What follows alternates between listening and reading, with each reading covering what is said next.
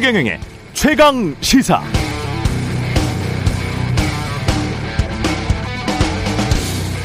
네, 어제 박병석 국회의장의 신년 사중 눈에 띄는 대목이 있습니다. 승자 독식의 권력 구조가 국민 통합을 가로막는 근본 원인. 결국 국민 통합으로 가는 길은 개헌. 대선 직후엔 본격적인 개헌 논의가 이루어질 수 있어야 개헌 논의를 밀도 있게 추진하면 올 6월 지방선거와 함께 합의된 부분을 국민투표에 붙일 수 있을 것. 미묘한 시점이죠. 뭐 시간도 별로 남지 않았고요. 어제 국민의힘은 윤석열, 이준석이 다시 손을 맞잡았지만 지난 수주간의 내용 끝에 김종인, 금태섭 등이 다시 링 밖으로 나갔고 안철수의 지지율은 상승해 있는 상황입니다. 1년 전만 해도 김종인 전 위원장은 이른바 삼지대를 부르짖었습니다. 아, 지금 상황은 어떤 대선 후보도 50% 이상의 절대 과반을 차지하고 있지는 못하는 상황. 이런 상황을 고려해 보면 대선 이후에 정계 개편 어떤 일이 일어나도 이상할 것 같지 않은 한국 정치입니다. 네, 안녕하십니까. 1월 7일 세상에 이익이 되는 방송 최경령의 최강시사 출발합니다. 저는 KBS 최경령 기자고요. 최경령의 최강시사 유튜브에 검색하시면 실시간 방송 보실 수 있습니다.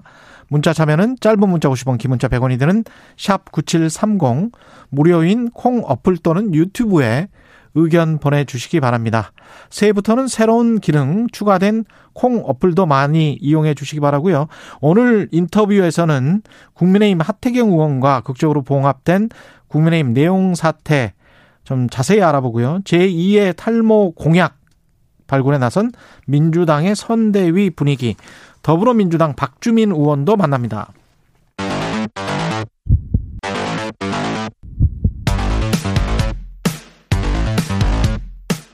오늘 아침 가장 뜨거운 뉴스 뉴스 unboxing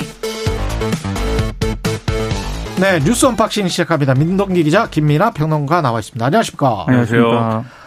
아 어제 또 평택 화재 소방관들 순직하셨네요. 세 분. 그 평택시 냉동창고 신축 현장 화재를 진압하던 소방관 3명이 숨지는 그런 사고가 발생을 했는데요. 예. 큰 불은 어제 오전에 좀 잡았는데 이 불길이 다시 번지면서 진화에 나섰다가 지금 사고를 당했습니다. 특히 건물 내부에는 산소통, LPG통, 가연성 물질인 보온재가 다량 있었던 것으로 지금 확인이 됐고요. 예. 다섯 명이 현장에서 고립이 됐고 두 명은 탈출했는데 이 소방관 세 명은 빠져나오지 못했습니다. 이번 화재가 또 주목을 받고 있는 게 지난해 소방관 한 명이 숨진 경기 이천 쿠팡 덕평물류센터 화재 있지 않습니까? 예. 이때 발생했던 화재하고 굉장히 좀 비슷하다는 점인데요. 음. 당시에도 소방 당국이 잔불 정리 작업을 하면서 이렇게 소방관들이 하고 있다가 결국에는 다시 불길이 치솟았고 그때 이제 소방관 한 명이 또 사망하는 그런 사건이 있었는데 물론 지금 냉동창고 화재 원인은 정확하게 밝혀지진 않았습니다만 음. 만약에 덕평 물류센터 사고처럼 화재 예방을 위한 안- 뭐 안전 조처라든가 이런 게 제대로 하지 않았다면 음. 시공사는 물론이고 정부 책임도 좀 피할 수 없을 것 같습니다. 일차적으로 이제 잔불 정리를 하- 하기 위해서 들어가는 이제 소방관들의 뭐랄까요, 좀 안전이라든가 이런 음. 것들을 좀 제고시킬 수 있는 그런 것들이 없겠는가 이런 것들을 추가로 이제 좀 강구해 볼 필요가 있는 것 같고요. 왜냐하면 반복돼서 이런 일이 일어난다는 것은 어 뭔가 이제 좀 어, 추가로 이제 우리가 어, 강구해야 될 수단이 있어야 되는 거 아니냐 이런 생각하기 만들지 않습니까? 그렇죠. 그런 것들을 좀 예. 찾아볼 필요가 있겠고 예. 그리고 화재가 일어난 것 자체에 대해서 이제 어, 말씀하셨듯이 이런 식의 화재가 계속 일어나요. 특히 이제 냉동 창고라든지 이런 것들이 이제 어떤 소재로 지어졌는가 그리고 내부에 어떤 물질들이 있는가 이런 그렇죠. 것들 때문에 예. 이 가연성 물질이나 이런 것들이 있는 상황에서 어떤 모종의 작업을 하다가 어. 그게 이제 화재로 이어지는 경우들이 계속 있어 왔거든요. 음. 그래서 말씀하신 대로 이번 사건은 이제 원인을 짚어봐야 되겠지만 더 아- 확인을 해봐야 되겠지만 비슷한 이제 맥락의 또 사건이다라고 하면 어, 분명히 그런 지적이 이제 나오겠죠. 왜 반복 똑같은 이유로 이런 사고가 반복이 되는 거냐에 대해서 음. 여전히 구조적인 문제가 있다라는 지적이 나올 거기 때문에 이번에도 그러면 이 원인 규명이나 이런 것들에 대해서 어떻게 되는지를 우리가 또 확실하게 확인을 해봐야 되는 거겠죠. 예. 윤석열, 이준석 갈등은 일단 봉합이 됐는데요. 이 어제 그 화해 직후의 순간 윤석열 후보와 이준석 당대표의 목소리를 좀 인서트로 좀 잠시 듣고 네. 이야기 이야기 이어가겠습니다. 뭐 화해할 것도 없고요. 저희가 원래 피는 물보다 진하다고 하지 않습니까? 에, 저희는 피 같은 같은 당원입니다. 우리 국민의힘에 에, 같이 에, 뼈를 묻기로 에, 함께하기로 한 사람입니다. 그래서 뭐 화해라고 말 것도 없습니다. 네. 다시 저희가 아, 같은 생각을 가지고 에, 국민들의 에, 똑같이 우리가 수행해야 될 명령을 똑같이 받들어서 저희 하여튼 뭐 어, 분골 쇄신 열심히 하겠습니다. 후보님과 저희 신뢰를 구축해서 실망스러운 모습을 지금까지 보인 것에 대해서는 제가 사과드리고 앞으로 나아가서 선거 승리로 보답할 수 있도록 하겠습니다. 예. 사과드린다는 이준석 대표의 말 그리고 피는 물보다 진하다는 윤석열 후보의 이야기였습니다. 제가 어제 저두 예. 분 때문에 굉장히 고생을 했습니다. 왜요? 제가 어제 저녁에 오후에 방송이 하나 있었는데 원고를 정리해가지고 음. 제작진에게 보냈거든요. 예. 그리고 이제 이동을 했습니다. 예, 방송사에 도착을 하니까 원고가 무용지물이 됐어요. 계속 그래서 시각 거의 라이브로 방송을 그렇죠. 네. 거의 어. 시각적 상황이 바뀌기 때문에 네. 이 코너의 새로운 형식인가요? 이렇게 목소리 를 그렇죠. 들려주는 게. 예. 좀 이렇게 이렇게 중요한 일은 직접 현장의 목소리를 좀 듣고 이게 뉘앙스가 어땠는가 이런 거를 좀 우리가 좀 알아야 그렇습니다. 훨씬 더 저희가 전해드리는 시청자 것보다 청취자들이 네. 제대로 이해할 수 있을 것 같아서요. 예, 소통의 측면에서 좋은 것 같습니다. 저렇게 저는. 어제 예, 김연아 봉- 평론가 싫어요? 아니 좋습니다. 네, 좋습니다. 저렇게 봉합은 됐지만 예, 봉합되기 전까지 타임라인을 정말 압축적으로 정리를 하면은요. 예, 어제 오전에 이제 최고위가 열렸거든요. 이때 윤핵관으로 지목이 됐던 이른바 그 권영세 이철규 의원을 사무총장과 전략기획부총장에 각각 임명을 하려고 하니까 윤석열 후보가 이준석 대표가 안건 상정을 막았습니다.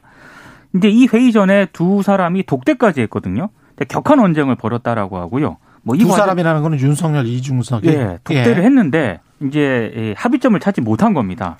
근데 이제 최고위에서 윤석열 후보가 이제 이 대표에게 아니 당무 우선권에 따라 해석에 따라 처리를 해달라 이렇게 이제 얘기를 했고 이 과정에서 권영세 의원이 자신을 비판했다고 임명을 거부하는 건 대의명분이 좀 약하지 않냐 이준석 대표에게 이렇게 얘기를 하니까 이준석 대표가 가르치려 들지 말라 이렇게 이제 격한 언쟁까지 벌였거든요. 예, 그리고 이제 오전에 비공개 의원총회가 열리는데 이때 많은 언론들이 보도한 이준석 대표 사퇴 촉구 결의문 채택을 제안을 합니다. 그랬죠. 예, 그리고 이제 오후에 이제 오전 의총에서는 결론을 못 냈거든요. 음, 오후 의총에서 이제 결론을 내기로 했는데 이때 김기현 원내대표가 이준석 대표에게 오후 의총에는 참석을 해라 이렇게 음. 요구를 했는데 이준석 대표가 조건을 붙입니다. 그러면 공개적으로 하자.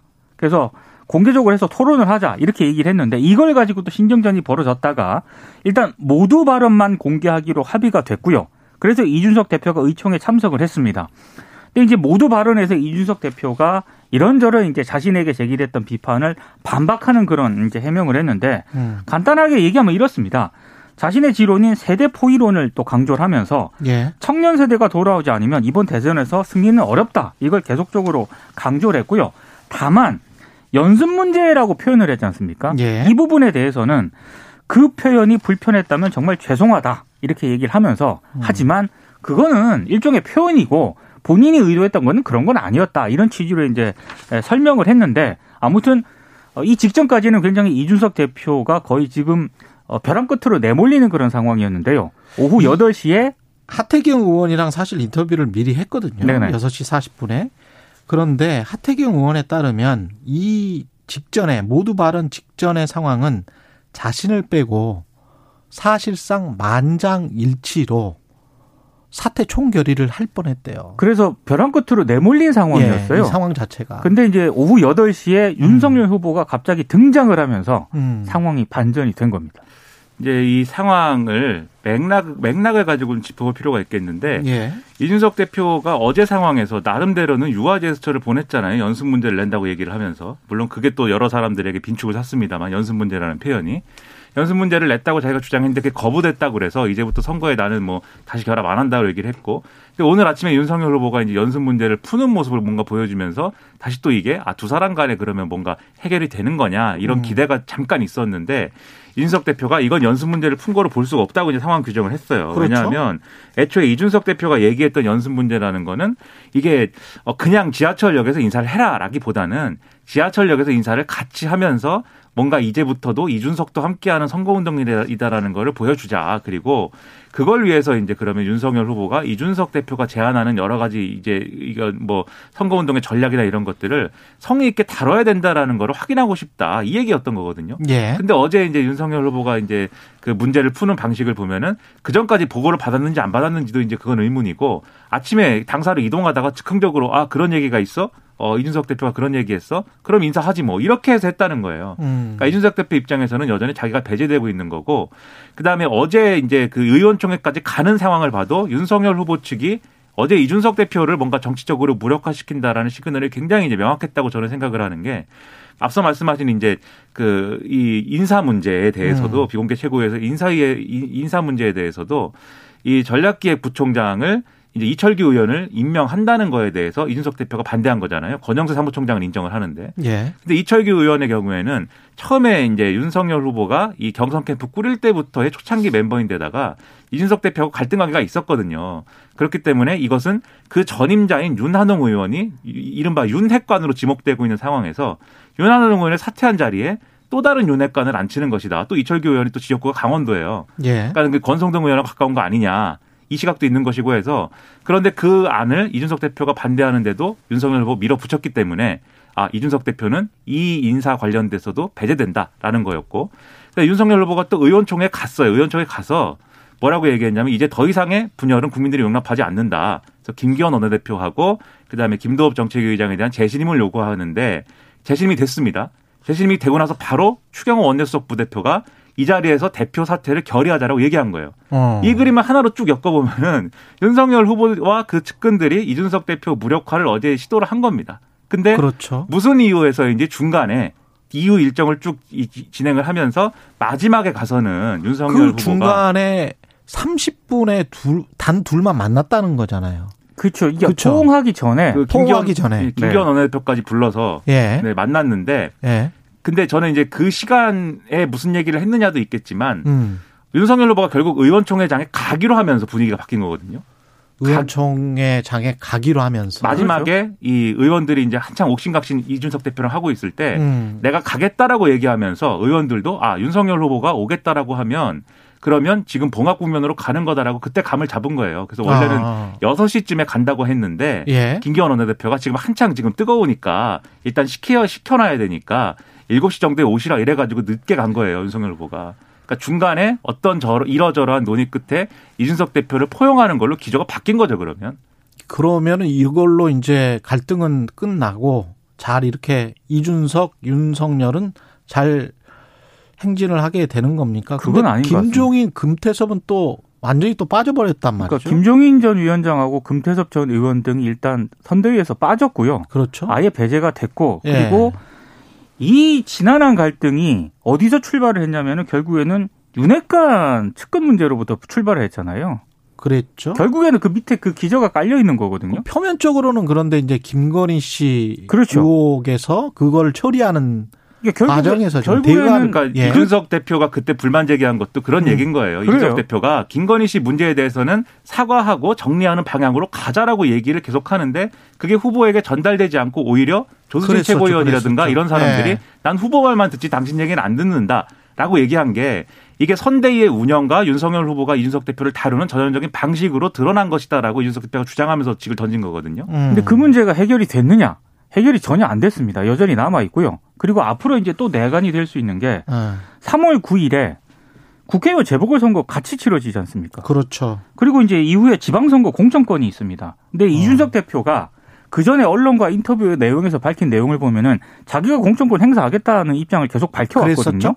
근데 윤석열 후보는 전혀 생각이 다릅니다. 그러니까 이 문제가 다시 불거질 수도 있는 그런 상황인 거죠. 근데 이게 결국은 이렇거나 저렇거나 윤석열 후보가 마음을 먹으면 풀 수 있는 문제라는 게 사실 어제 드러난 거예요. 그래서 제가 이제 말씀드리는 게 오전과 오후 2시까지의 상황은 이 앞서도 말씀드렸듯이 이준석 대표를 밀어내는 거에 가까운 액션들이었는데 윤석열 후보가 의원총회장으로 가자고 하니까 당 분위기가 다 바뀌잖아요. 그러니까 음. 당의 주도권은 지금 윤석열 후보한테 있는 겁니다. 그리고 이준석 대표도 그 조건을 뭐 결사항전하면서 이렇게 반대할 입장은 아닌 거예요. 지금 여러모로 그렇죠. 이 정치적으로 지금도 이제 코너에 몰려 있는 상황이기 때문에 그래서 윤석열 후보가 앞으로 이 어쨌든 이준석 대표와의 동행의 노선을 선택한 거면 음. 그거를 계속 유지를 하면 됩니다. 그래서 돌아다니고 할 때 이준석 대표와 같이 다니고 이준석 대표를 의사결정 과정에 배제하지 말고 확실하게 이준석 대표는 대표로서 예우한다는 전제가 있으면 그러면 이준석 대표도 돌발 행동을 더 이상 하지 못하는 상황이 되죠. 근데 그게 음. 아니고 이게 울산 합의 때처럼 울산 합의 직후에 한 일주일 동안은 같이 다니다가 그러다가 다시 안 다녔잖아요, 같이. 예. 그때처럼 이번에도 어저께만 그렇게 행복한 모습이고 음. 오늘부터 또 이제 처음으로 돌아가서 윤석열 후보가 이준석 대표랑 갈등하는 모습을 스스로 만든다라 그러면 네. 이준석 대표는 그럼 또 돌발 행동하고 그러면 결국 사퇴까지 하게 되겠죠. 이번에 세 번째 집 나가면 사퇴한다고 아유, 했으니까. 그렇죠. 그러니까 또, 더 이상 또는 아닌 것 네. 같고요. 둘이 네. 더 싸우지 말았으면 좋겠습니다. 평론가도 힘들고 예. 민동 기자님도 힘들고. 일단 윤석열 후보 입장에서는 그게 이게 지금 사실상 진압이든 포용이든 간에 리더십을 한번 발휘한 게 되니까요. 그렇죠. 예. 득점을 한 번 했다. 이렇게 평가는 긍정적으로 할 만하고요. 그렇죠. 그래서 예. 그만 싸워야 되고 이제 음. 이걸 잘 살려가지고 가야 그렇 그래야 선대위를 전면 개편한 효과도 배가 될 것이다. 그런 말씀입니다. 예. 이게 얼마나 오래 갈 것인가. 음. 이게 이제 변수인 거죠. 그렇죠. 4141님. 그래도 이렇게라도 봉합돼서 다행입니다. 디맨쉬님. 수술한 게 아니라 땜질한 느낌. 6669님 수술하는데 속은 놔두고 몸속에 가위 하나 두고 봉합해버리는 격. 뭐 이런 이야기.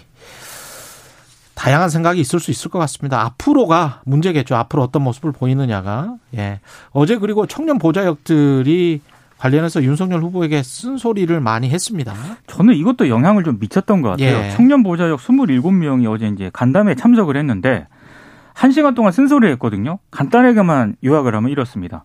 권성동 사무총장 정말 물러난 게 맞느냐 이렇게 따졌고 그리고 윤핵관들을 윤석열 후보는 말릴 생각이 있느냐 이런 질문도 나왔습니다. 그리고 그 간담회가 진행되는 동안 당사 밖에서 이준석 대표 탄핵을 주장하는 시위가 계속 있었거든요. 음. 그래서 이 청년 이 보좌역들이 나가가지고 저분들 좀 설득을 해달라 이런 얘기도 있었고 그리고 홍준표 의원하고 유승민 전 의원을 끌어안아서 좀 대승적으로 함께하는 그런 모습을 기대한다. 그것도 좀 보여달라 이렇게 얘기를 했고 그리고 이런 주문도 있었습니다.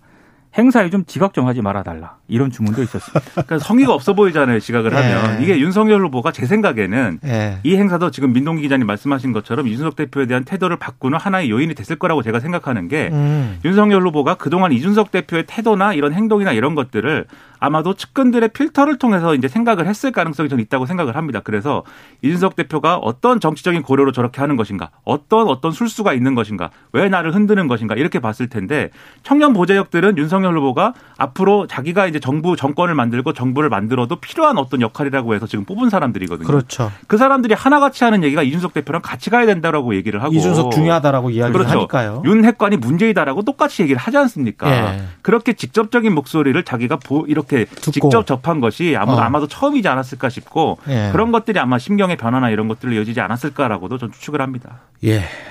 이재명 후보 관련해서는 이재명 후보는 어제 프레스센터에서 토론회를 또 했는데 공직 특히 관피아 모피아 이쪽을 굉장히 저격을 했군요. 그러니까 우리나라 공직자들이 평균적으로는 굉장히 역량이 있고 성실한데 전체를 흐리고 있는 미꾸라지 몇몇을 잘 집어내는 게 중요하다 이런 얘기를 했고요. 그리고 어제는 문재인 정부하고 민주당을 좀 많이 좀 비판을 했습니다. 특히 네. 경제와 민생에서 문재인 정부가 유능했느냐는 그런 국민 비판에는 당당할 수 없다 이렇게 얘기를 하면서 시장에서는 부동산 공급이 부족하다고 사인을 계속 보내줬는데 이 정부 관료들은 이전 정부보다 공급량이 많은데라며 부인을 하니까 시장이 공급을 더 늘리지 않겠다는 것으로 받아들이고 반대로 가버렸다 이런 얘기를 했습니다. 그러니까 음. 시장 요구에 맞서는 부동산 정책이 추진이 되면서 이 부동산 가격이 급등했다는 그런 얘기를 했고요.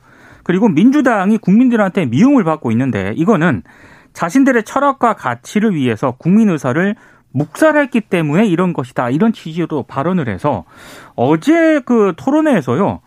일단 청와대 여당 공무원 사회를 그냥 한 큐에 비판을 해버리는 그동안의 민주당의 기조, 특히 부동산 정책과 관련한 기조와는 거의 180도 다른 다른 진단입니다. 계속 계속 이런 시그널 메시지가 나오고 있습니다. 거의 시장에서 요구하는 거의 모든 걸 하겠다고 하고 있어요 이재명 예. 후보는. 근데 시장에서 요구한다는 게 뭐늘 예. 말씀드리지만 일관되지 않은 거고요 사실 서로 음. 충돌하는 것들도 있고 또 반드시 시장에서 요구하는 게 시장의 시장이 안정을 뭐예요, 근데? 그렇죠. 그냥 부동산 시장이라고 표현하지만 대체적으로 부동산 업계라든지 업계죠, 업계. 부동산 지- 집을 소유한 사람들이 하는 얘기라든지 이렇게 나오는 얘기들이 있지 않습니까? 그러니까 주어가 시장이 뭐라고 했어요라고 할 때 그 시장은 매수자도 있고 매도자도 있고 유주택자도 있고 무주택자도 있고 네. 건설업계도 있고 중, 중개업소도 있습니다. 네, 고시원에 고시원에 사는 사람도 있고 이런 식으로 표현을 하는 나라가 제가 보기에는 정말 희귀해요. 제발 좀 죄송합니다. 다른 데서 좀 그 다른 나라 선진국의 언론에서 이런 식으로 시장이 뭐라고 했어요 할 때 그 시장을 단일하게 묶어서 그게 사실은 전부 다 매수자 그 가지고 있는 사람들 집 오너들 소유자들 부동산, 부동산 업계 또는 시- 중개업자들 뭐 네. 업계를 이야기할 때는 대기업 그렇죠. 또는 재벌 음. 최대 주주잖아요.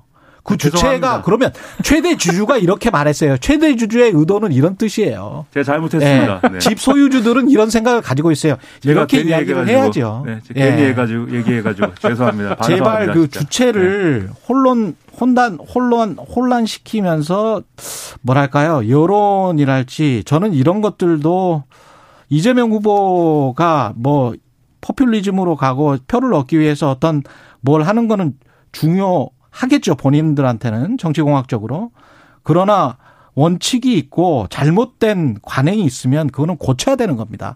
본인이 지금 관피하나 모피하 이야기하는 거하고 똑같은 거예요. 시장이라는 주체가 세상에 어디 있습니까?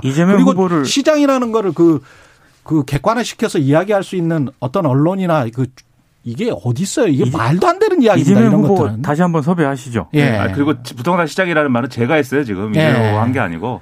그러니까 아무튼, 시장이 네. 뭘 했어요? 이거는 제발 그런 말이 있는 그 무슨 저 선진국 언론이 있으면 저한테 좀 갖다 주세요. 그런 말은 절대 안 씁니다. 죄송합니다. 네, 제가 진짜 잘못했습니다. 아니 제가 시장 뉴스 요구에 맞서는 어떤 부동산 예. 정책이 추진됐다. 이 얘기는 이재명 후보도 했으니까요. 그러니까요. 네. 시장의 요구라는 거는 그거는 집을 가진 사람들의 요구라는 이야기예요. 근데 아무튼 일반적으로 언론이 네. 이렇게 쓰는 거에 문제가 있다. 예, 이 점을 이제 지적을 하면서 관피아 얘기했고 뭐 이 여당 야당 있고 관당이 있는데 자기가 이제 공직사회를 개혁하겠다고 이- 이재명 후보는 얘기를 했는데 근데 구체적으로 뭘 어떻게 개혁을 하는 건지는 좀 의문이에요. 왜냐하면 이게 항상 반대쪽이 집권을 하면 음. 또 어, 관료들이 뭐 영혼이 없고 영혼이 없는 공무원들이 이제 그냥 여당이 하자는 대로 따라가고 있다. 이 비판을 또 막 하거든요. 예. 그런데 여당 정권을 잡은 쪽에서는 아니다. 관료들이 지금 다 이 정권이 하자는 거를 다 어, 동의하지 않고 그걸 회방 두는다. 뭐 이렇게 얘기를 하는데 항상 자리를 바꿔서 생각해 보면은 공무원이 항상 제자리에 있지 않고 정반대에 가 있는 것이잖아요. 음. 그러니까는 구체적으로 뭘 어떻게 개혁하는 것인지 공무원을 어떻게 설득하는 것인지 이런 것들을 잘 얘기를 해줬으면 좋겠고 관피아 모피아의 핵심은 저는 정관이라고 봐요. 그렇죠. 예. 뭐 1급이나 2급이나 끝나고 나면 공공기관에 가는 게 정해져 있고 그들 사이에서 순서가 있습니다. 지금 그렇게 돌아가고 있어요, 한국이. 그렇게 수십 년 동안 돌아갔고 아직도 서랍 속에서 오늘 뭐 몇 개월 후에 1급이 퇴직을 하면 저쪽 자리가 나니까 저 사람은 이것. 그다음에 2급은 어느 자리, 그것보다 낮은 산하기관 이렇게 되고 있는 게 지금 현재 공무원 조직이에요. 그분들이 그렇죠. 몇몇 미꾸라진 것 같습니다. 몇몇 미꾸라지가 아니고 전체 미꾸라지입니다. 사실은 거의 모든 부처가 다 이래요. 이재명 네. 후보가 얘기하는 게 이제 그런 취지인 것인지 아니면 정부가 정책을 펼치려고 하는데 음. 공무원들이 말을 안 듣는다고 자꾸 얘기를 하는 거잖아요, 지금. 그- 그런 측면들도 분명히 있고. 그러니까 그런 공무원들에 대해서 이제 그런 공직사회에 대해서 어떻게 할 거냐에 대한 답이 있어야 될 것 같고 그 밑에 산하기관들이 또 정책을 올린단 말이죠. 그리- 그리고 그것 이 마치 시민사회나 뭐의 요구나 무슨 주장이나 의견처럼 또 공무원들이 받아들여서 그걸 또 청와대에 올리는 그런 시스템이에요. 이게 지금 완전히 관피아들의 노란하고 있는 그런 시스템입니다. 제가 전체. 발언을 좀 봐- 보니까 예. 본인은 성남시장하고 그 경기도지사를 하지 않았습니까? 그래서 지방자치단체장을 쭉 하면서 음. 그런 거는 잘할 수 있다. 잘 결국에는 처리해 왔대요. 잘 네. 처리를 해왔고 막 그런 취지에서 얘기를 한 것 같아요. 음. 네. 그러니까는 그걸 어떻게 처리하는 거냐. 그렇죠. 그걸 이제 좀 봐야 될것 그걸 같고. 봐야 되는 거죠. 그리고 이제 민주당이 잘못한 거에 대해서 예. 얘기를 했는데 예. 저는 그 얘기 맞다고 생각해요. 그러니까 민주당 이 지지자와 민주당에 있는 국회의원들이 옳다고 생각하는 게 뭐다라는 거는 민주당 정권에서 잘 얘기를 했는데 음. 그걸 국민들에게 얼마나 설득하려고 제대로 노력을 했느냐 이건 좀 의문이고 설득이 되지 않았을 때 어떻게 했느냐에 대해서 민주당을 지지하지 않는 국민들은 어, 의석수로 밀어붙인 것 같다 이 생각을 갖고 있는 거거든요. 그래서 이재명 후보는 설득을 충분히 하겠다라는 거고 그리고 동의가 안 될 때는 밀어붙이지 않겠다라는 얘기를 지금 하고 있는 거죠. 근데 이제 실제로 이제 그렇게 될 것이냐는 이후에 평가해 볼 만한 대목이겠지만 어쨌든 민주당이 뭘 잘못했느냐를 나름대로 진단하고 있다는 점에서는 저는 그거는 이제 어, 좋다고 생각합니다. 다만 이제 앞서도 말씀드린 대로 다른 영역들에서 구체성이 있는 얘기를 꺼낼 때가 된 게 이 관피아 얘기, 그 다음에 뭐 이 공무원 공직 사회가 움직이지 않는 얘기 이런 것들은 하루 이틀 나온 얘기가 아니고 어디가 음. 정권을 잡든 항상 하는 얘기니까 그런 것들에 대한 구체적인 얘기를 좀 해줬으면 좋겠습니다. 예, 여기까지 하겠습니다. 뉴스 unboxing 민동기 기자 김민아 평론가였습니다. 고맙습니다. 고맙습니다. KBS 1라디오 최경영의 최강시사 듣고 계신 지금 시각 7시 46분입니다.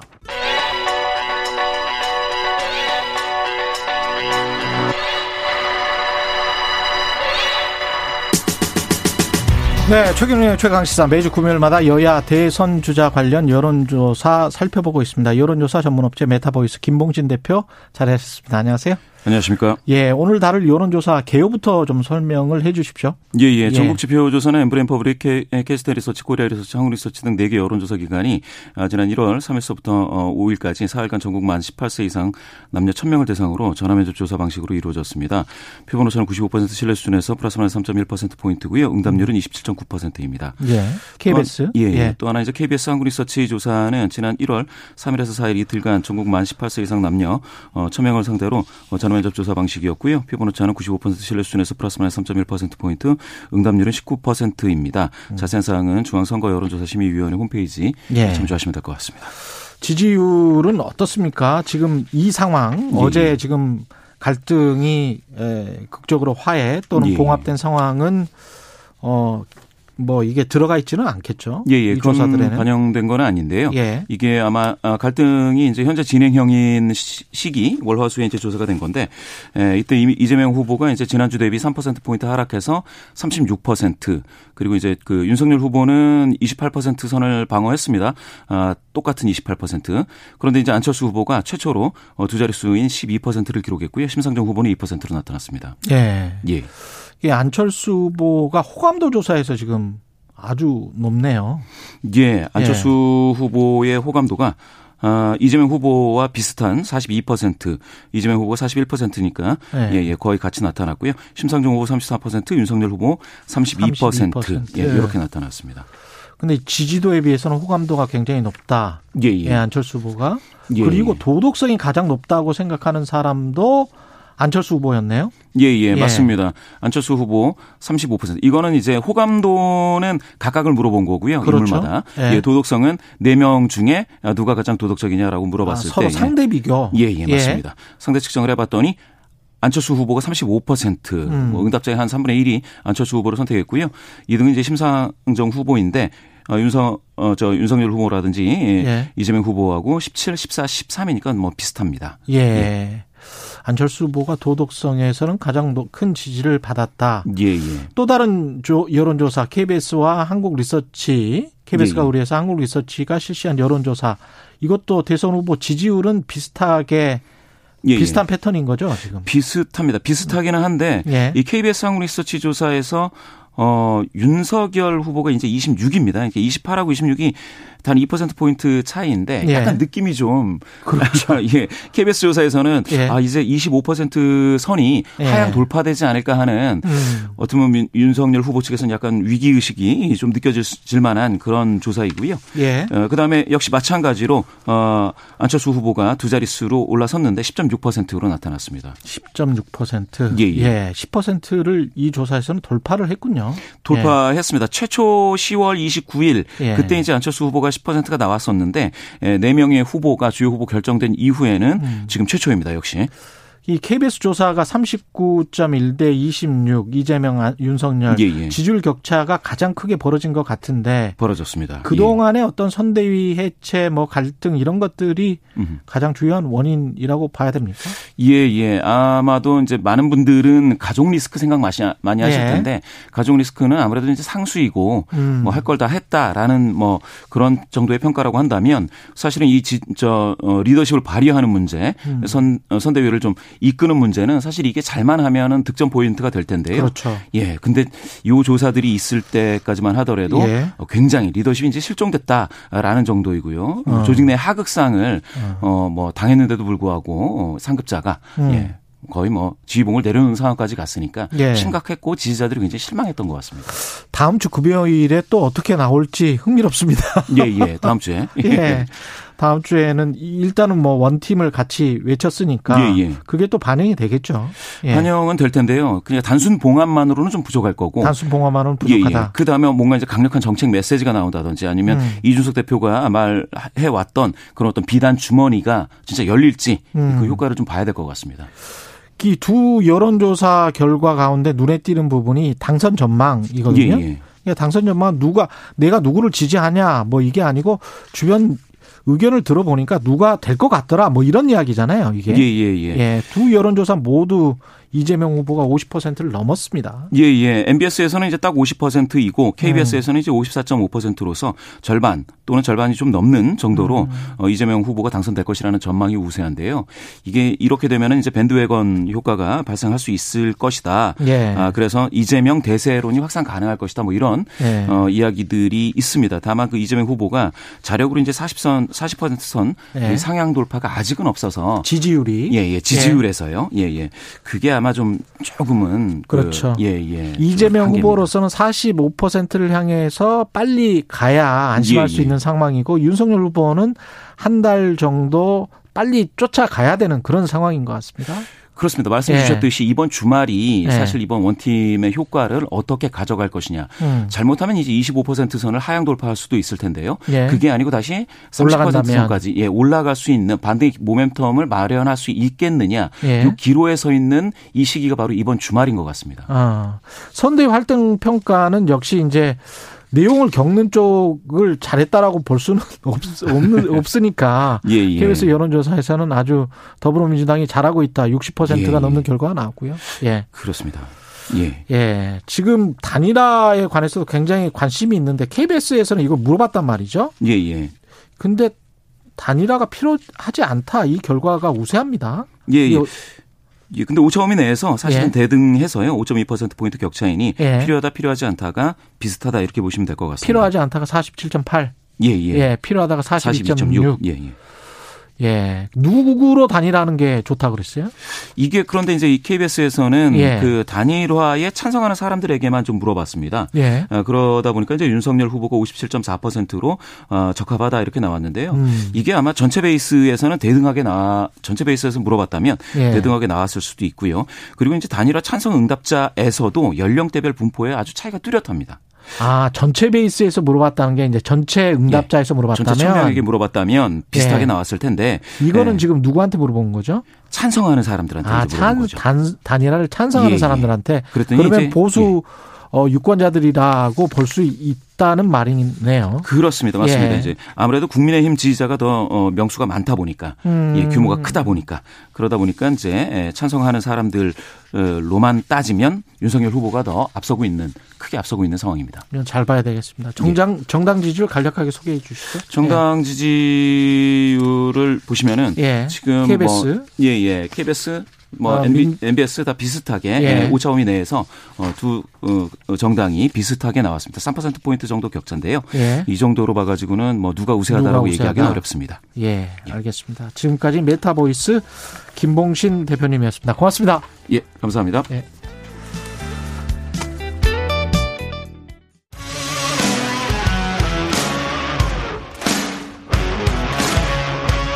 오늘 하루 이슈의 중심 최경영의 최강 시사. 네, 정면 충돌하면서 극한 갈등으로 치닫던 윤석열 국민의힘 대선 후보와 이준석 당대표가 어젯밤 극적으로 화해했죠. 선대위 안에서 더 이상 할 수 있는 역할이 없다. 이준석 대표가 선대위원장직을 사퇴하고 나온 지 16일 말입니다. 일단 급한 불은 껐습니다. 아, 국민의힘 하태경 의원과 이야기 나눠보겠습니다. 안녕하세요. 예, 안녕하세요. 하태경입니다. 예, 어제 의총 계셨었죠? 예, 쭉 있었습니다. 예, 어땠습니까? 아, 그, 천당과 지옥을 지옥을 먼저 갔죠. 지옥. 정말 예, 하기 싫을 정도로 예, 마치 그 저 과거 예, 저희들 탄핵 예. 박전 대통령 탄핵 때 음, 그런 상황처럼 의원들 간에도 굉장히 긴장이 고조됐고요. 음. 당내 이견이 이, 굉장히 심각했죠. 그, 저, 추경호 의원이 잠정 사퇴를 해야 된다라는 어떤 안을 이미 제출한 상태에서 의총이 열렸던 거 아닙니까? 당 대표가? 어, 의총의 주제로 예. 어, 대표 사퇴권을 올린 거죠. 대표 사퇴권을 올린 거죠. 예, 의총의 주제를 올린 것이고 그리고 굉장히 큰 압박이 한동안 있었고, 그리고 이준석 대표가 이야기를 하고, 그 순서가 어떻게 되죠? 그 다음에 윤석열 후보랑 한 30분 정도 따로 대화를 했다고 기사에는 나와 있던데.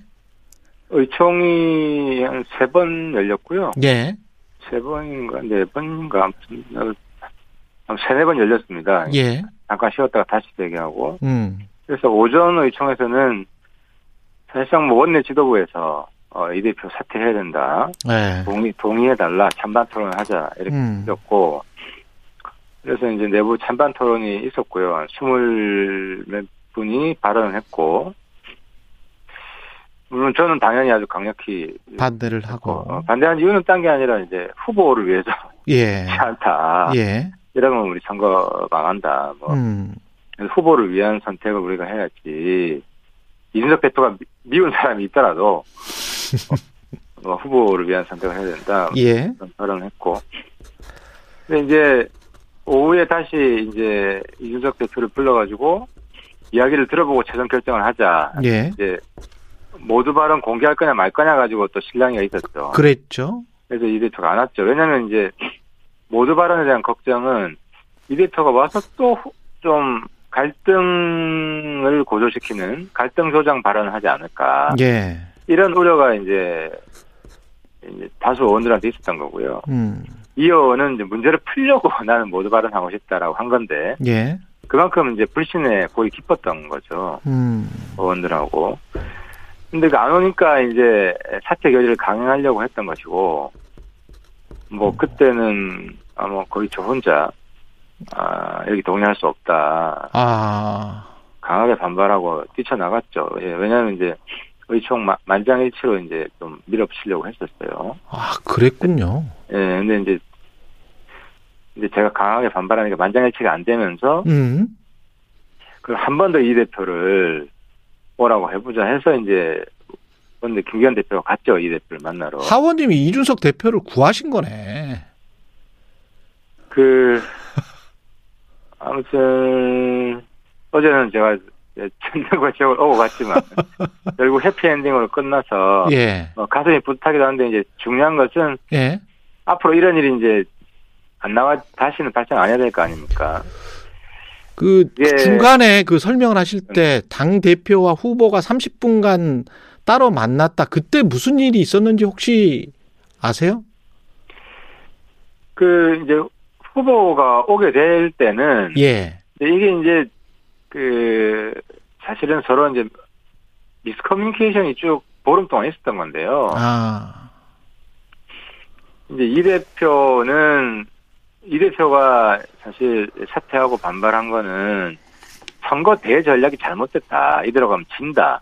음. 아, 라는 선의의 뜻이었고요. 예. 근데 이제 후보 측근들은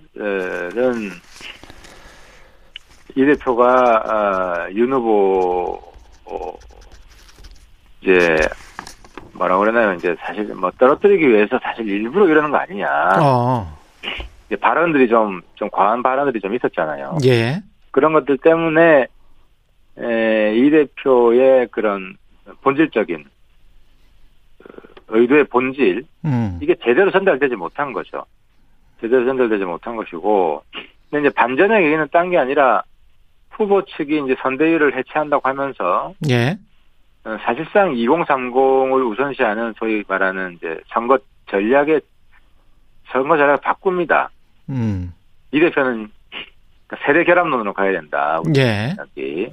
근데 그 전까지만 해도 일종의 약간 어 반문 빅템프론 같은 거였거든요. 뭐 문제 음. 된다는 사람은 뭐 다 모여라. 근데 이제 반문 빅텐트론 하니까 소위 2030이 굉장히 싫어하는 이런 분들이 여러 명 영입이 된 거거든요. 제가 뭐 이제 이름은 범행 안 하겠지만 예. 그러면서 2030 지지율이 추락하기 시작합니다. 음. 근데 이제 이런 상황에 후보 측도 이제 본질을 알게 된 거죠. 어, 우리 선거 전략이 잘못됐다. 지지자들마저 어, 내쫓는 이런 선거 전략이었다. 예. 그래서 선대위 해체하는 발언을 윤석열 후보가 하면서 사실상 세대 결합론을 받아들이는 겁니다. 이준석 대표의 노선을 또 뭐 저도 똑같은 주장을 했지만 세대 결합론을 예. 그러면서 이제 그때부터 문제가 사실은 풀리기 시작한 겁니다. 근데 이제 의원들은 여태까지 과, 과한 발언 때문에 음. 그래서 이제 이제는 문제가 해결될 수 있다는 음, 것을 확신을 못한 거고요. 이제 전략이 일치했으니까 앞으로 가기만 하면 된다 그런 말씀인 것 같은데 당장 재보궐 선거 공천이랄지 이런 것들은 또 권한이 누, 누구에게 있느냐와 가지고 혹시 어떤 소지가 있지 않을까요? 여지가 남아있다라고 분석하는 언론들도 있더라고요. 갈등에. 그러니까 이렇게 보시면 됩니다. 이제 큰 갈등, 음. 대전략의 차이는 예, 굉장히 중대한 갈등이잖아요. 예. 이 갈등은 해소가 됐고요. 음. 어, 근데 작은 갈등, 이제 정당 생활을 하다 보면 일상적으로 있을 수밖에 없는 갈등들, 예. 이런 갈등은 여전히 남아 있는 거죠. 근데 그러는 사이에 한 16일 동안에 김종인 금태섭은 지금 어떻게 어떻게 하다 보니까 결별을 하게 됐어요. 의도치 않게 그거랑 갈라진 건 좀 다른 요인이고요. 다른 요인입니까? 그건 이제 전략적 차이라기보다는 예. 후보가 이제 후보의 그립이죠. 후보가 조금 더 음, 어, 주도적으로 이제 이번 선거를 이끌고 싶어 해서. 그러니까 후보가 선거 전략을 바꾼 거잖아요. 세대 결합론으로. 예. 상공 중시 전략으로 바꾸면서, 아, 이제, 어, 후보의 정무적 주도권을 좀 강화해야겠다. 그러면서 이제 김종인 대표랑은 아. 한 거고요. 예. 그러니까 후보의 주도권은 강화하고 2030의 전략은 선택하면서 이준석은 포용을 했다 이렇게 봐야 되는 거군요. 그렇죠. 그리고 아. 이 대표도 이제 전략이 바뀌니까 예. 사실은 어 그저께 에, 오후에 이 대표가 세 가지 제안을 하거든요. 이거를 음. 받아들여 주면 제가 결합을 하겠다. 예. 그래서 그 중에 하나가 이제 지하철 아침 인사였는데 어제 아- 지하철 아침 인사 했잖아요. 그렇죠. 했는데도 물론 갈등이 있었어요. 왜냐하면 후보 측에서도 이 대표와 감정의 골이 깊어가지고 음. 이제 그 수용을 하나 정도 한 거죠. 그래서 메시지를 보낸 거죠. 일단 신호를 예. 관계 개선 신호를 보낸 거고 아 그럼 그걸 이제 이 대표도 보면서 아, 후보 측도 어 다시 이 이제 뭉치려고 한다 라고 예. 해서 적극적으로 이제 의원들한테 사과도 하고 음. 어 네, 그런 신호가 서로 이제 하루 종일 싸우면서도 화해 신호가 전달이 됐던 거죠 서로. 그럼에도 불구하고 남아있는 과제들은 이제 여전히 많은데 그동안에 이제 메시지 관리나 이런 것들 아쉬운 평가가 많이 있었는데 후보 자체에 관해서도 지금 좀 뭐랄까요 의구심을 갖고 있는 유권자들도 많이 생겼다는 말이죠. 이제 그 부분도 예를 들어서 이제 그동안 큰 문제였던 게 하나가 그 이제 후보 3호 예. 어 여러 가지 문제들에 대해서 이제 미온적 대응이 있었잖아요. 예. 근데 이제 그런 부분들은 후보 스스로도 그 철저한 공정의 잣대를 적용하겠다라고 해서 사실상 그동안 비판돼 왔던 부분들 후보가 다 수용을 한 거예요. 음. 이 2030 청년 전략뿐만 아니라 그리고 이제 토론에 소극적이었던 것들도 이제 토론을 적극적으로 하겠다. 음.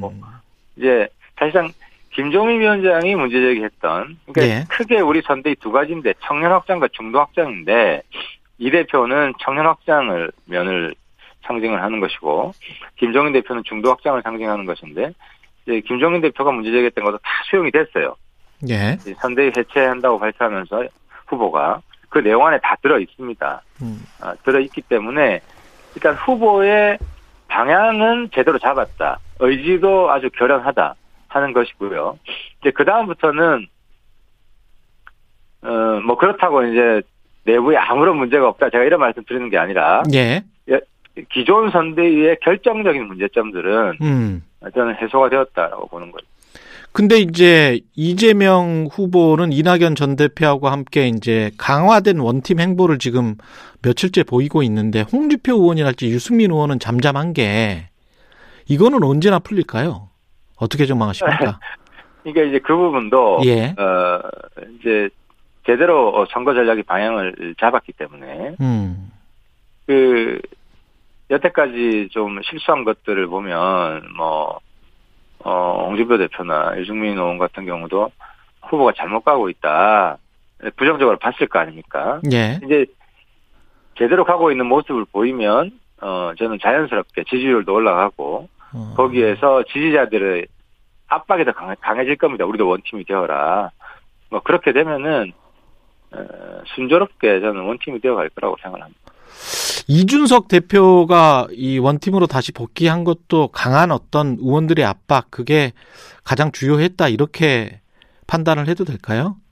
어, 아닙니다. 아까 제가 말씀드렸지만 음, 후보가 이제 월요일 날 3대 회체 발표하고 기, 예, 기존의 흐름에 대해서 사과하고 예. 사실상 2030 중시 전략을 발표를 했기 때문에 음. 그때 에, 자기는 복귀하겠다고 결심한 거거든요. 아, 그래서 그렇군요. 예. 세 가지 제안을 한 겁니다. 세 가지 제안을 한 거고 세 가지 제안 중에 이제 어제 저녁에 두 사람이 같이 이제 손잡고 그 배달 서비스 체험하는 그걸 던진 거예요, 이 대표가. 음. 어, 그래서 이 대표는 뭐 이제 감정의 골이나 이런 걸 부차적이었던 문제고 예. 뭐 대전략만 바뀌면 언제든지 같이 한다라고 했던 것이고 그걸 어제 저녁에 갈등이 있었지만 음. 어, 후보는 적극 다 수용을 한 거죠. 그래서 서로 어깨동무한 겁니다.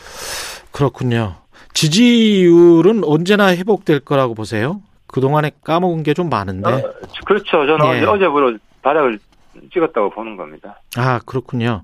예, 그건- 왜냐하면 지지율 떨어진 가장 큰 원인이 2030 지지율이 확 빠졌거든요. 예. 그래서 2030 지지율이 사실 안철수 후보보다도 더 떨어졌던 거 아닙니까? 어제, 어제 여론조사 나왔던데. 예. 이제 이제 2030 중시 전략을 어, 어제 합의하고 공식 천명했기 때문에 음. 저는 자연스럽게 이제 상승할 거라고 보고요. 그렇게 되면 전체 지지율도 같이 견인될 수 있을 겁니다. 근데 김종인 후보와 결별한 게 일각에서는 그런 분석도 하더라고요. 안철수 후보와의 단일화를 염두에 둔 게 아니냐. 김종인 위원장이 안철수 후보 단일화 반대하는 거 아니잖아요. 아, 그러니까 좀, 예. 그 김종인 위원장 지난번 서울시장 선거에 보면 단일화 반대 안 했잖아요. 예. 단일화에 부정적인 것처럼 보였던 이유는 음. 잘못하면 우리 후보가 우리 당의 후보가 단일화 경쟁에서 질 수 있다. 음. 우리 후보가 단일화 경쟁에서 이길 수 있다. 이, 이길 수 있는 전략을 핀 거지 음. 정무적으로. 예. 그래서 그 근데 지금 우리 당내 기준은 자력으로 승리해야 된다. 지금은 당, 자력으로 승리해야 된다. 안철수와의 단일화는 생각을 안 하고 계세요? 1순위 문제가 아니다. 1순위 문제가 아니다. 네, 1순위 문제가 아니고 어 자력으로 승리해야 되고 어차피 국민들은 어, 당선 가능성이 더 높은 사람들한테 표를 모아주게 몰아주게 돼 있어요. 음. 그런 기조로 나가야 되고 그리고 단일화는 결과적으로 결과적으로 윤 후보가 원래 지지율을 회복하고 안 안쪽에 거품이 빠지면서 예. 결과적으로 뭐 안 후보가 윤 후보를 손을 들어줄 수밖에 없는 상황 그런 상황을 만드는 게 중요하지 다시 단일화 정무 협상에 들어가고 뭐 이런 음. 일은 없을 거예요. 알겠습니다. 여기까지 하겠습니다. 말씀 감사합니다. 예, 감사합니다. 예, 국민의힘 하태경 의원이었습니다. 오늘 하루 이슈의 중심. 당신의 아침을 책임지는 직격 인터뷰. 여러분은 지금 KBS 1라디오 최경영의 최강 시사와 함께하고 계십니다. 네, 대장동 이재명 후보의 아킬레스 건이죠. 대장동 수사 출범 100일 맞았고요. 아, 이재명 후보와 윤석열 후보의 이른바 대장동 토론도 곧 이뤄질 것 같은데 어떤 토론이 될지 궁금하네요. 더불어민주당 선대위 방송 토론 콘텐츠 단장이십니다. 박주민 의원님 연결돼 있습니다. 안녕하세요. 예, 안녕하십니까. 예. 지금 뭐 검찰이 정진상 전 실장을 소환 아직 안 했죠. 소환한다는 이야기가 있었었는데. 예. 자세한 수사 상황은 저도 잘 예. 모르고 있어서요. 예. 언론 보도에 나온 정도만 알고 있, 을 뿐입니다. 예. 지금 뭐 더 조사된 내용이나 뭐 이런 것들이 있습니까? 관련해서? 아까 아까도 말씀드렸지만 뭐 수사 상황은 제가 정확하게는 모르겠고요. 예. 근데 소위 말하는 그 50억 클럽이라고 음. 하는 부분들의 경우에 수사가 좀 제대로 진행이 안 되는 것 같습니다. 뭐 곽상도 음. 의원이라든지 박영수 전 특검 같은 경우. 예. 아, 그래서 그런 부분이 저희들이 좀 매우 답답하게 보고 있는 상황입니다. 국민의힘 같은 경우는 이제 여전히 이재명 책임론을 거론하고 있는데 이재명 책임론을 확정할 어떤 근거는 여전히 없다고 보시는 거죠, 민주당은?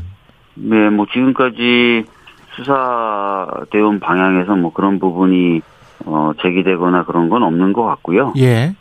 어, 그렇기 때문에 지금까지 나왔던 의혹은 그냥 단지 의혹이나 또는 음. 정치적인 공세다 이렇게 보고 있습니다. 예. 그러면 이른바 이 대장동 토론 정말 대장동만 이야기하는 걸까요? 아니면 다른 토론 주제들이 있습니까? 어떻게 어떤 어. 방식으로 이루어집니까?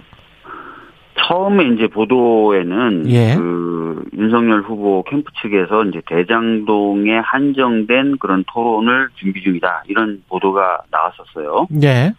어 그런데 이제 그 보도에 대해서 그 이양수 대변인이 어, 공식적으로 부인을 했고 어. 어 그리고 어저께인가요? 어 권영세 본부장이 음. 주제에 제한이 없다 토론을 적극적으로 하겠다라고 해서 애초에 보도된 바에 따른 어떤 대장동에 한정된 토론 제한은 없을 것으로 보여집니다. 예. 다양한 의혹들 그리고 뭐 정책들도 토론이 될 것 같네요. 그러면 윤석열 네. 후보 같은 경우도 여러 가지 지금 본부장 의혹이라고 해가지고 여러 가지 의혹들이 있는데 네.